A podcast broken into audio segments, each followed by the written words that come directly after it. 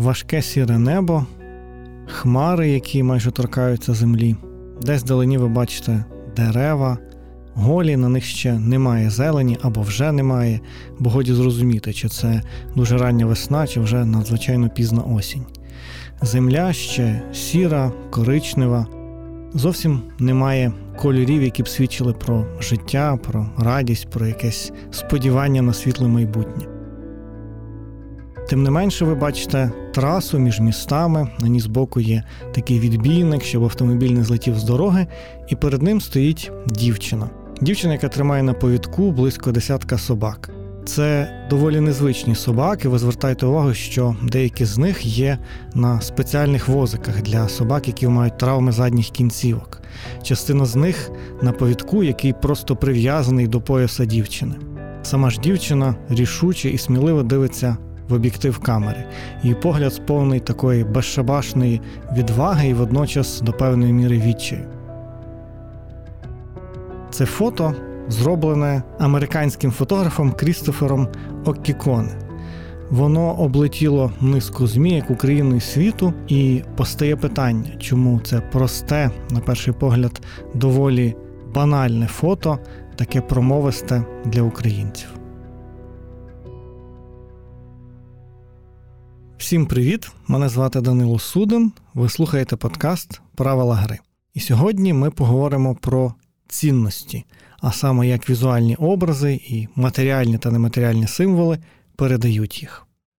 В цьому епізоді я буду постійно звертатися до фотографій чи картин українських художників та художниць, а тому, щоб краще включитися в нашу розмову, закликаю вас перед прослуховуванням епізоду подивитися на ці зображення.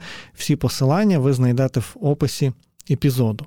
І одразу ж хочу подякувати своїм студентам. Це перш за все студенти школи журналістики та медіакомунікації УКУ, а також студенти програми соціальної роботи, також УКУ, з якими ми цього семестру мали цікавий такий дослідницький проект, власне, пошуку образів українського спротиву.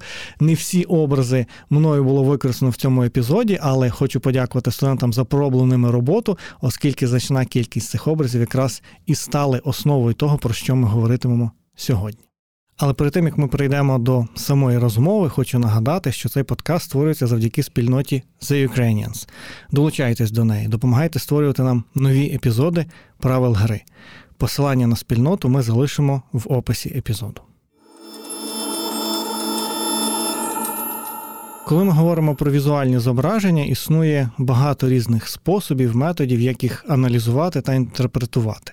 На відміну від писаного тексту, з візуальним ми маємо ту проблему, що, начебто, ми ж все вже бачимо. Наш погляд бачить об'єкти зображені, отже, нам не потрібно якось додатково їх інтерпретувати.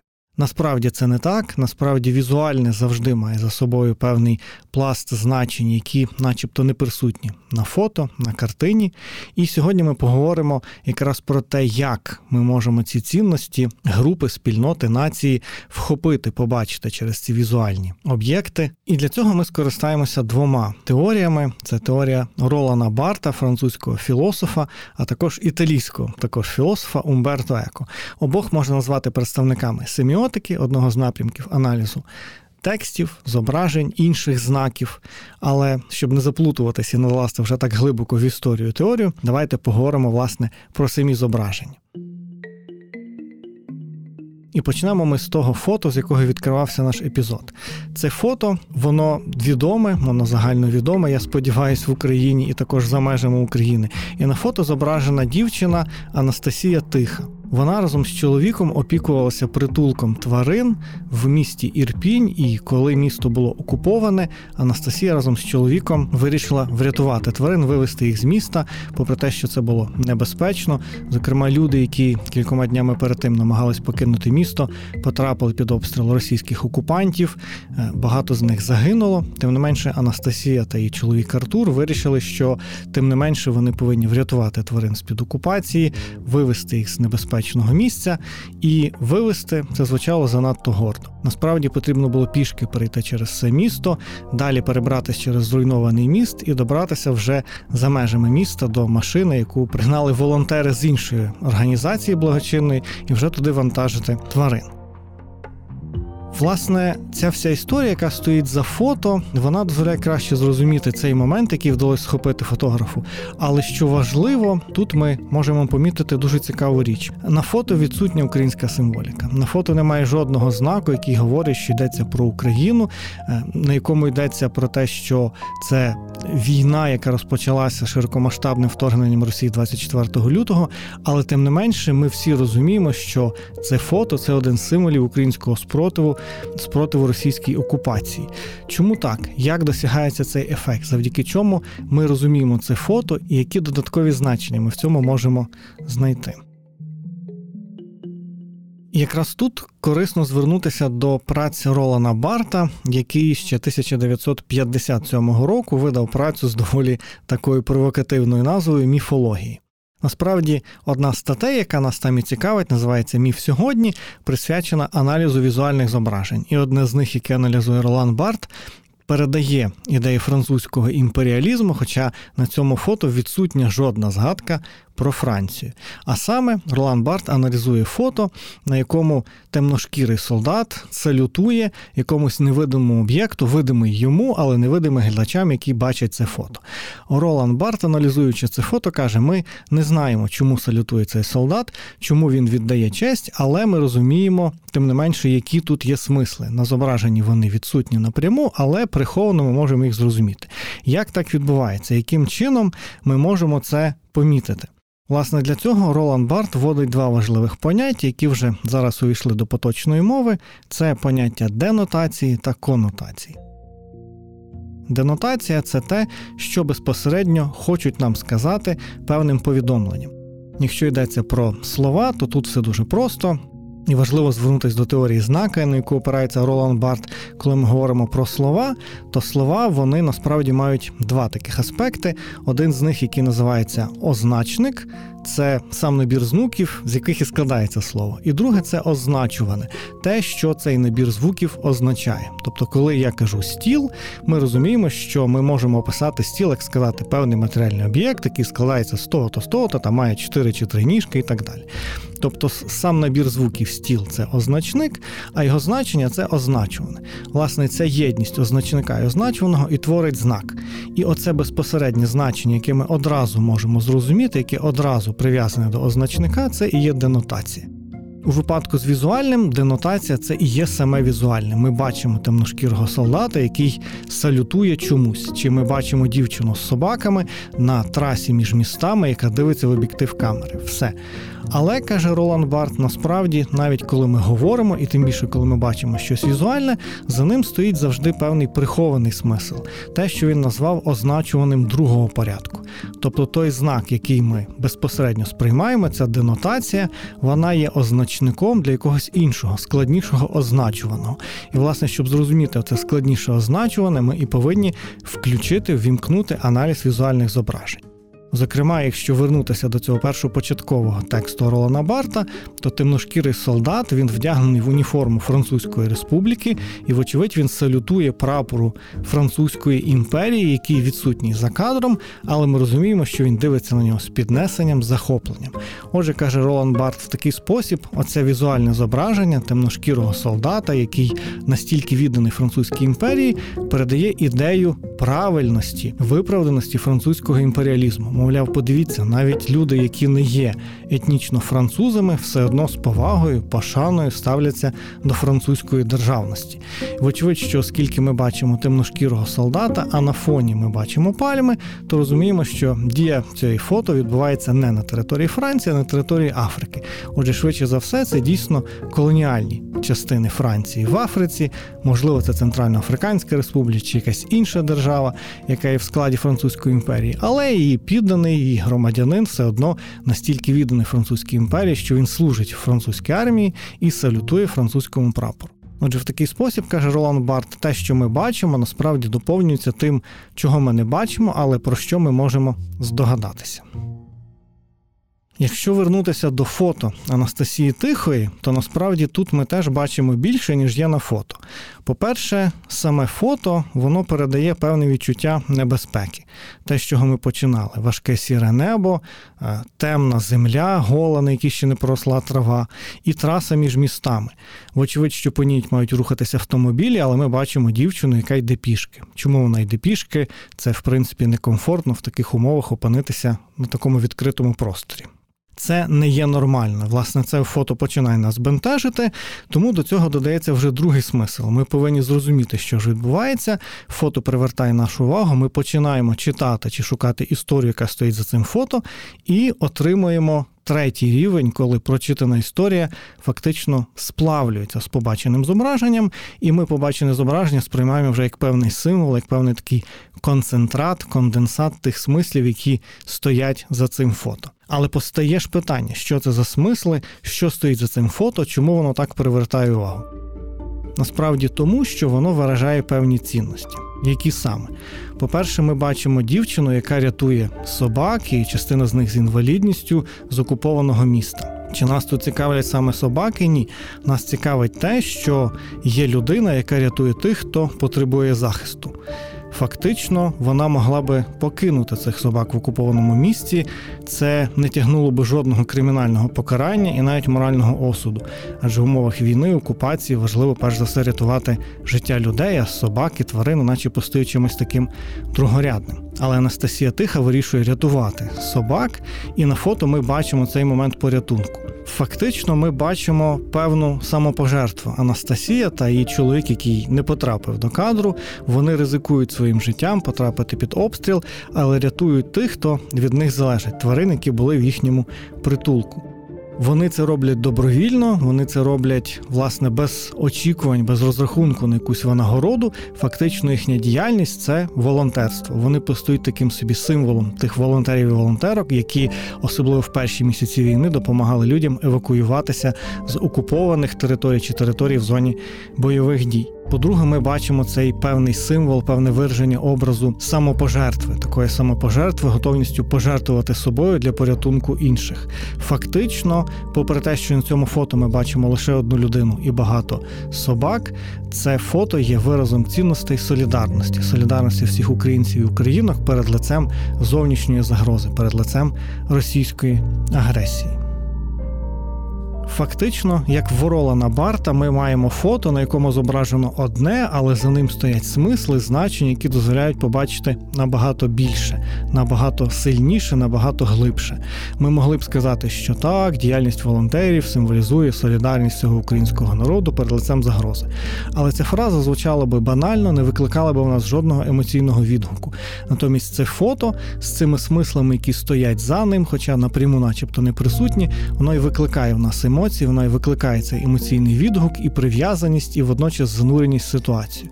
Фактично, ми певні цінності, певні важливі речі для групи бачимо, візуалізуємо через таке невеличке, здавалось би, коротке, але дуже містке і ємке фото.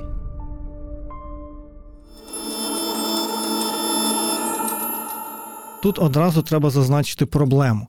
Ми згадали цю історію, яка стоїть за фото, але ми повинні знати цю історію. Ми повинні її прочитати.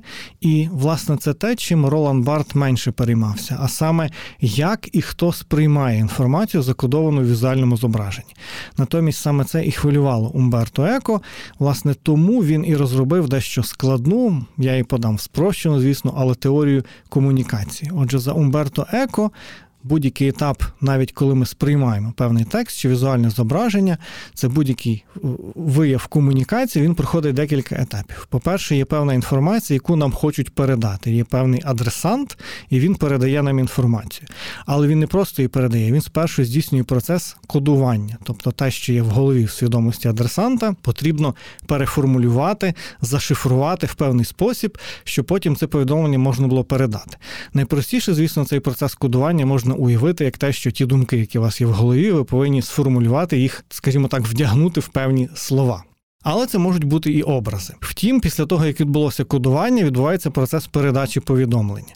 І далі, вже, як ви здогадуєтесь, відбувається процес розкодування, але вже з боку адресата. Тобто адресат повинен володіти тим самим кодом, що і адресант має тим самим кодом розшифрувати те повідомлення, яке надійшло. І далі вже відбувається розуміння смислу, який був закладений в повідомлення. Тобто ми повинні пройти декілька етапів, і потрібно, щоб коди того, хто створює повідомлення, і коди того, хто розшифровує його, сприймає, вони співпадали. Це була важлива ідея для Умберто Еко, та на що раніше не звертали увагу, але він вирішив доповнити свою теорію, сказати, що власне ці коди це не тільки те, що ми знаємо. Власне, те, що ми знаємо, Умберто Еко називав енциклопедією. Е, за аналогію з реальними енциклопедіями, коли ви бачите певне слово, ви можете знайти його визначення трактування в словнику. Власне, те, про що говорив Ролан Барт, коли казав про денотацію. Ми маємо означник і його розшифрування означуване. Фактично, це є свого роду енциклопедії. Отже, ці енциклопедії, автори того, хто сприймає інформацію, мають співпадати.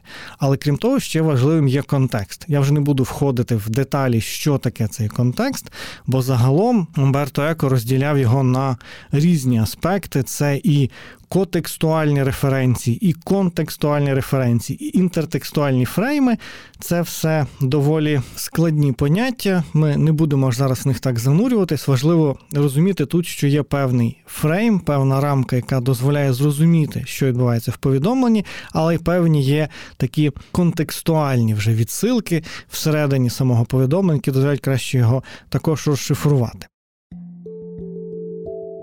Щоб не бути голослівним і водночас не влазити в надто абстрактні пояснення, давайте розглянемо інше фото чи картину. Я не знаю, з чого почати. Насправді ці два зображення тісно між собою пов'язані.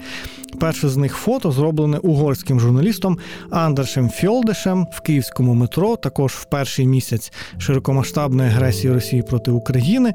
Це жінка, яка сидить в метро і годує немовля двомісячну дитину. Це фото майже одразу було перероблене, перетворено художницею з Дніпра Мариною Соломенниковою в картину, де ми бачимо так само жінку, теж годує немовля в метро. І щоб нам чіткіше було зрозуміло, що це метро, за спиною в цієї жінки знаходиться схема київського метрополітену, і водночас ми бачимо німб, золотий німб довкола голови цієї жінки. Власне, ця картина з одного боку є копією фото, поза жінки, та як вона тримає дитину, вираз її обличчя співпадає на картині і на фото. Є речі, які були додані. Ми маємо ззаду, за спиною жінки схему метрополітену, ми маємо золотий нім. Вони між собою дуже тісно пов'язані, і зараз ми спробуємо розібратись, в чому тут також є цікаве важливе повідомлення цього візуального зображення. Отже, жінка з немовлям на руках, в якої золотистий нім довкола голови, одразу натякає нам, як розуміти це зображення. Власне, це те, про що говорить е, Умберто Еко, коли вживає поняття інтертекстуального фрейму, певної рамки, яка дозволяє зрозуміти, як нам інтерпретувати це повідомлення. Отже, жінка з немовлям на руках, з німбом довкола голови, вочевидь, що в нас воно буде в першу чергу асоціюватися з Богородицею, а відповідно немовля в неї на руках з Ісусом Христом. І тому ця картина одразу отримала таку народну назву, тобто назву, яку придумали самі люди, важко вже встановити авторство, а саме Київська Мадонна. Чому Київська? Бо дій відбувається в Києві. Чому Мадонна? Бо ми розуміємо, що цей образ, те, як зображена ця жінка, та як вона була сфотографована і потрапила на картину, це фактично образ, який дуже близький до іконографії, як зображується Діва Марія з Ісусом Христом. Власне, це і є той фрейм, про який говорив Еко, але є певні і специфічні коди, які вже пов'язані з контекстом. Ми розуміємо, що ця жінка опинилася в метро не просто так, а власне через те, що метро це укриття під час повітряної тривоги. Власне, художниця так і пояснила зміст своєї картини, дослівно цитуючи її слова. Ця жінка з дитиною була символом усіх українських матерів, які мусять ховатись від російської зброї в бомбосховищах. Отже, ми тут маємо загальний контекст, який має бути зрозумілий тим, хто дивляться на цю картину, чи тим, хто дивляться на це фото, що діє відбувається в Україні, і художниця тому додає схему київського метрополітену, щоб було чітко зрозуміло місце дії, але водночас і контекст, який потрібно розуміти. Картина створена для опису подій, коли росіяни атакують ракетами українські міста, а мешканці змушені ховатися в різноманітних укриттях метро, підвалах чи дійсно бомбосховищах. Отже, це і є оцей контекст, який потрібно враховувати, який ми повинні розуміти, знати, щоб правильно прочитати те, що хотів сказати автор чи авторка. Втім, тут постає питання, яке якраз нас і мало би цікавити цінностей, а саме чому обрано все ж таки образ Мадонни, чому саме такий фрейм пропонує авторка. І ми можемо припустити, що перш за все йдеться про певну жертовність. Марія є символом самовідданої материнської любові. І те, що Київська Мадонна ховається в метро від ракет, це насправді натяк на іншу біблійну історію, а саме історію про царя Ірода, який наказав вбити всіх немовлят, народжених на Різдво, в надії вбити і Ісуса Христа. Тобто ми тут маємо певний символ жертви, яка жодним чином не заслужила на покарання чи переслідування. Ми маємо символ матері, яка оберігає цю дитину, і ми маємо за кадром, знову ж таки, ніде напряму про це не сказано, але образ такого агресора, лютого, ненависницького, який хоче знищити все живе. Чи випадку росіян йдеться про Україну, українське суспільство, чи якщо йдеться про відсилку до біблійної історії, то ірода, який хоче знищити всіх немовлят. Отже, ми можемо теж, якщо скористатись просто методом Барта, сказати, ага, то це зображення показує знову ж таки, що українці ведуть справедливу війну проти загарбників, вони є жертвами несправедливої агресії, і вони всіляко опираються цьому нападу. Втім, ми тут можемо звернути увагу на ще одну важливу річ, і власне це додає нам теорія еко, чому до картини, чому до цього фото на картині було додано мапу метрополітену. Звісно, з одного боку, це локалізація, дія відбувається в Україні. Але з іншого боку, постає дуже цікаве питання. Якщо придивитись на картину, німб довкола голови цієї жінки водночас є німбом, але виглядає, наче частина карти. І якщо придивитися на схему київського метрополітену, то можна припустити, що на карті цим німбом також і зображено лінію міської електрички. Тобто, насправді ми опиняємося в ситуації невизначеності. Ми дійсно бачимо німб, чи цей німб це просто схематично зображення лінії швидкісної електрички в Києві, яка є частиною цієї схеми метрополітену. Отже, чи ми дійсно бачимо німб, чи ми просто бачимо схему карту. Власне, це дуже важливий момент, який, як на мене, надзвичайно промовистий. Е, адже він з одного боку німб, з іншого боку, це не той німб, який, умовно кажучи, прийшов з жінкою до метро. Насправді це той німб, який жінка, зображена на картині, отримала, перебуваючи в укритті. Фактично, він, наче говорить, що всі українські матері, які зараз змушені ховатися в укриттях від російських ракет, від російських бомб, всі вони є сакральними, всі вони є для нас символами тої священної боротьби, яку ми ведемо проти окупантів. Саме те, що цей німб він присутній на карті, а не прийшов, умовно кажучи, прийшов жінкою до метро і показує, що насправді оця важливість, ця сакральність людського життя вона набувається саме в цій ситуації. Ми повинні про неї пам'ятати, що це російська агресія фактично змушує нас інакше дивитися на людей. І як саме власне тут є та цінність, яка захована в цій картині цінність людського життя. Мати, що оберігає свою дитину, є символом цінності і гідності кожного людського життя.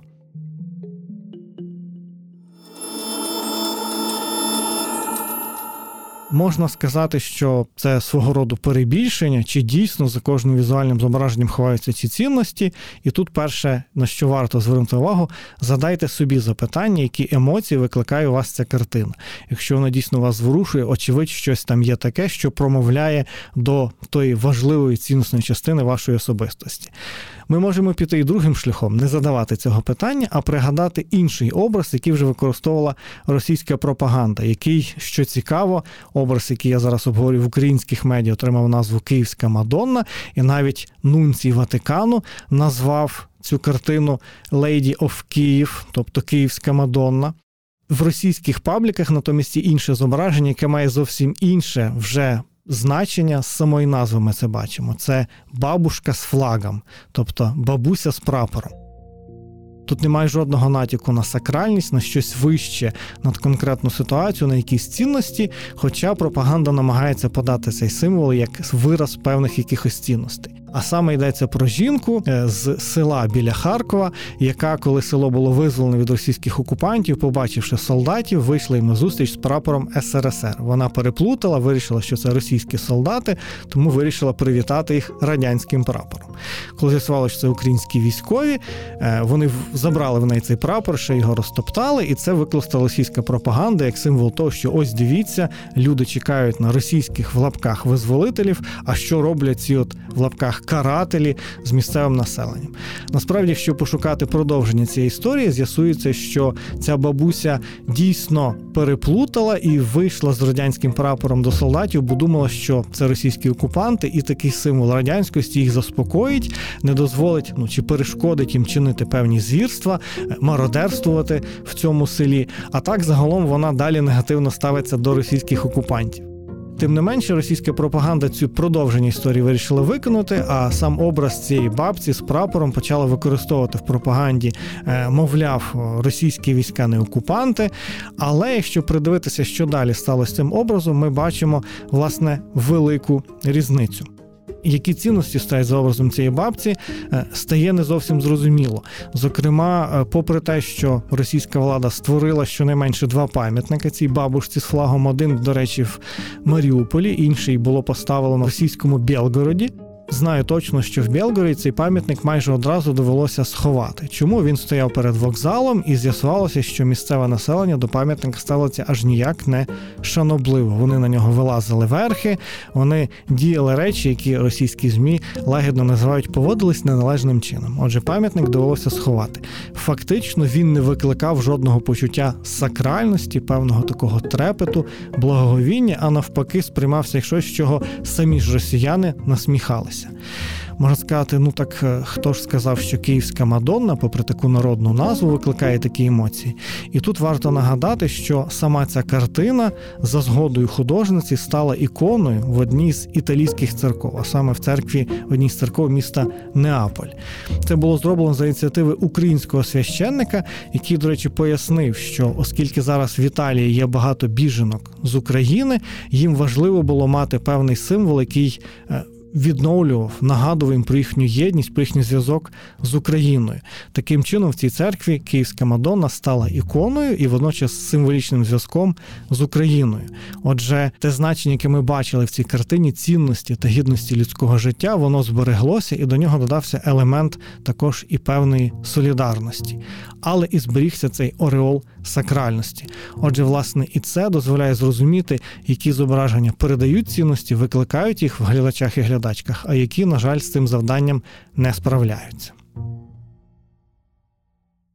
Приклад того, як візуальне зображення власне використовує певні контекстуальні значення, заховані, непрямо показані в цьому зображенні, ми можемо знайти і в інших випадках. Наприклад, фото е, зруйнованого моста в тому ж таки Ірпені, знову ж таки, таке відоме фото, зроблене фотографом Еміліо Маринатті. Це зруйнований міст, під яким ми бачимо багатьох людей, які ховаються під мостом. Причому через перспективу, з якої знято це фото, ми е, не розуміємо, скільки ж людей під цим мостом, бо чим далі вглиб, якщо рухатись під міст, тим там стає густіша тінь, і обличчя людей починають тій тіні губитися, і ми вже не розуміємо, чи ми бачимо людей тільки спереду чи насправді там стоїть велетенський велетенський натовп. Це фото дуже сильно, воно показує власне людей, які ховаються від російських обстрілів в намаганні врятуватися з окупованого Ірпеня. Але сама форма цього фото зроблена, до речі, не українським фотографом, і це важливо.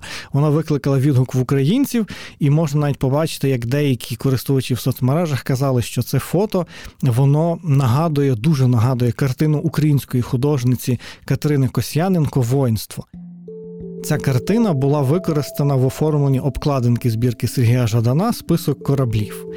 І якщо ви подивитесь на цю картину, ви помітите низку разючих схожостей. Там також є певні люди, які е, під якимось укриттям ховаються. Вони також стоять настільки глибоко вглиб цього укриття, що їхні обличчя губляться в тіні, а зверху, начебто, над ними рухається група біженців, яких переводять, вочевидь, через небезпечну територію українські вояки, оскільки ми бачимо людей в уніформі з характерними пов'язками на руках. Ця картина була створена до початку широкомасштабного російського вторгнення, і те, що вона настільки співпала з фото, зробленим е, в Ірпені, воно вражало користувачів соцмереж.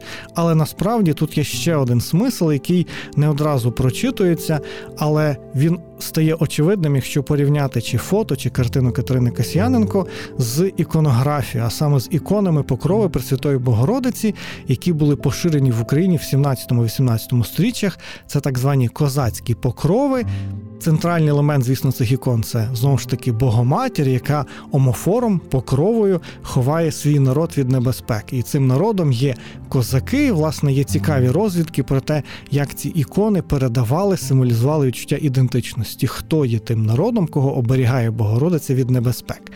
І візуальний спосіб виконання, що Катерини Катериною Косяненко своєї картини, чи це фото зроблене Еміліо Моренатті, вони всі натякають, відсилають до цього культурного коду до образу, який створювався в 17-18 сторіччях. Власне, це викликає питання, чому ми бачимо цю тяглість і чому вона така для нас важлива. Власне, це відсилка до нашої вже історії, до того, що українська ідентичність існує декілька століть.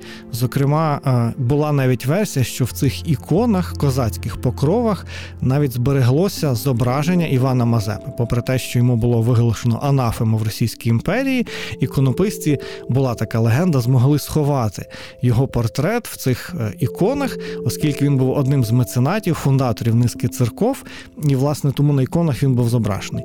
Е, подальші дослідження виявили, що, на жаль, це красива легенда, все ж таки зображень Івана Мазепи автентичних на цих іконах немає, але це знову ж таки певний символ, що ця ікона це не просто релігійний символ, це вже символ нашої ідентичності ми могли б сказати, ну гаразд, можливо, це випадкове співпадіння, але варто пригадати героїчну оборону Азовсталі в Маріуполі і картину українського художника Максима. Паленка, е, на якій зображена знову ж таки Богородиця, причому це дуже символічне фото. Зверніть увагу, що е, саме тіло Богородиці нагадує чи містить на ньому так зображення елементів заводу Азовсталь, а народ, який вона оберігає, це власне оборонці Азовсталі, також цивільні люди, які також разом з ними переховувалися в укриттях. Цю картину Максима Паленка одразу ж люди назвали Маріупольською покровою. Тобто ми тут одразу отримали відсилку до тих картин, до тих ікон 17-18 сторіччях, і одразу ж маємо тут відсилку до тих цінностей, про які йдеться не тільки того, що ми ведемо справедливу оборонну війну, не тільки того, що ми є правими в цьому конфлікті, але й власне символ солідарності і жертовності. Ми бачимо людей, які героїчно обороняють солдати, бійці ЗСУ, а також е, батальйону Азов. Проти окупантів обороняють цивільних, захищають також і всю Україну, і водночас це відсилка до нашої історії, багатовічної історії і боротьби з окупантами.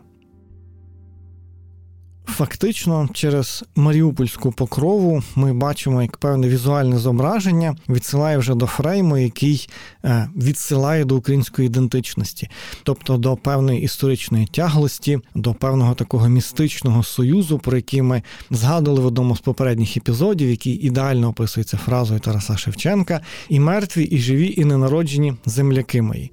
Я не випадково зараз згадав Тараса Шевченка, оскільки він також є одним з цих образів українського спротиву і передає також важливі цінності.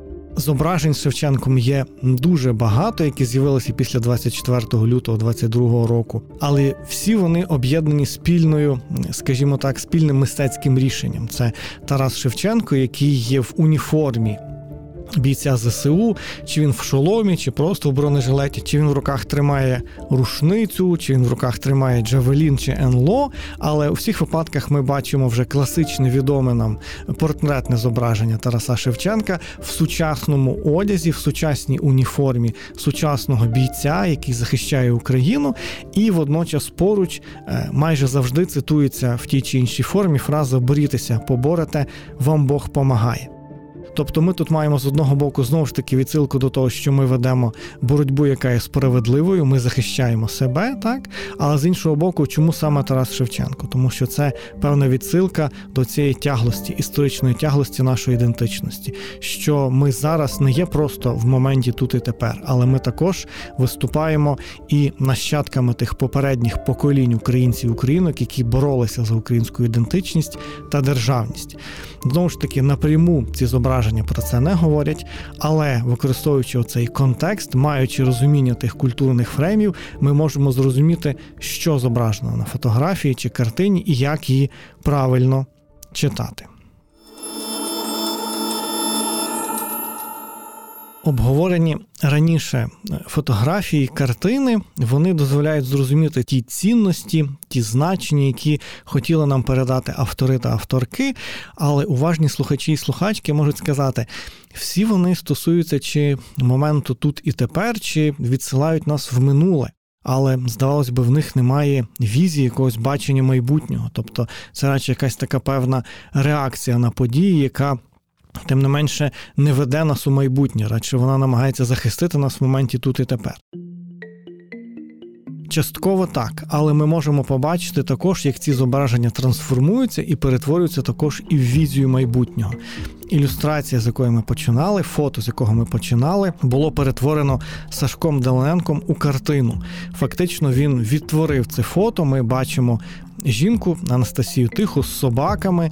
Е, він фактично в картині повторив і її позу, і е, кількість собак, і те, як вони зображені на на фотографії. Єдине, що змінив Сашко Даниленко, якщо придивитися до його картини, це власний фон. Якщо на оригінальному фото ми бачимо темне сіре небо, яке натякає на певну таку безнадію чи тривогу, то Сашко Даниленко раптом додав туди сонце. Сонце, яке сходить за спиною Анастасії Тихої. Отже, цим він, наче показує, що ми не говоримо про похмуру і сіру реальність. Ми бачимо все ж таки світ, світле видно коло, світлий горизонт. Ми все ж таки рухаємося до світлого майбутнього.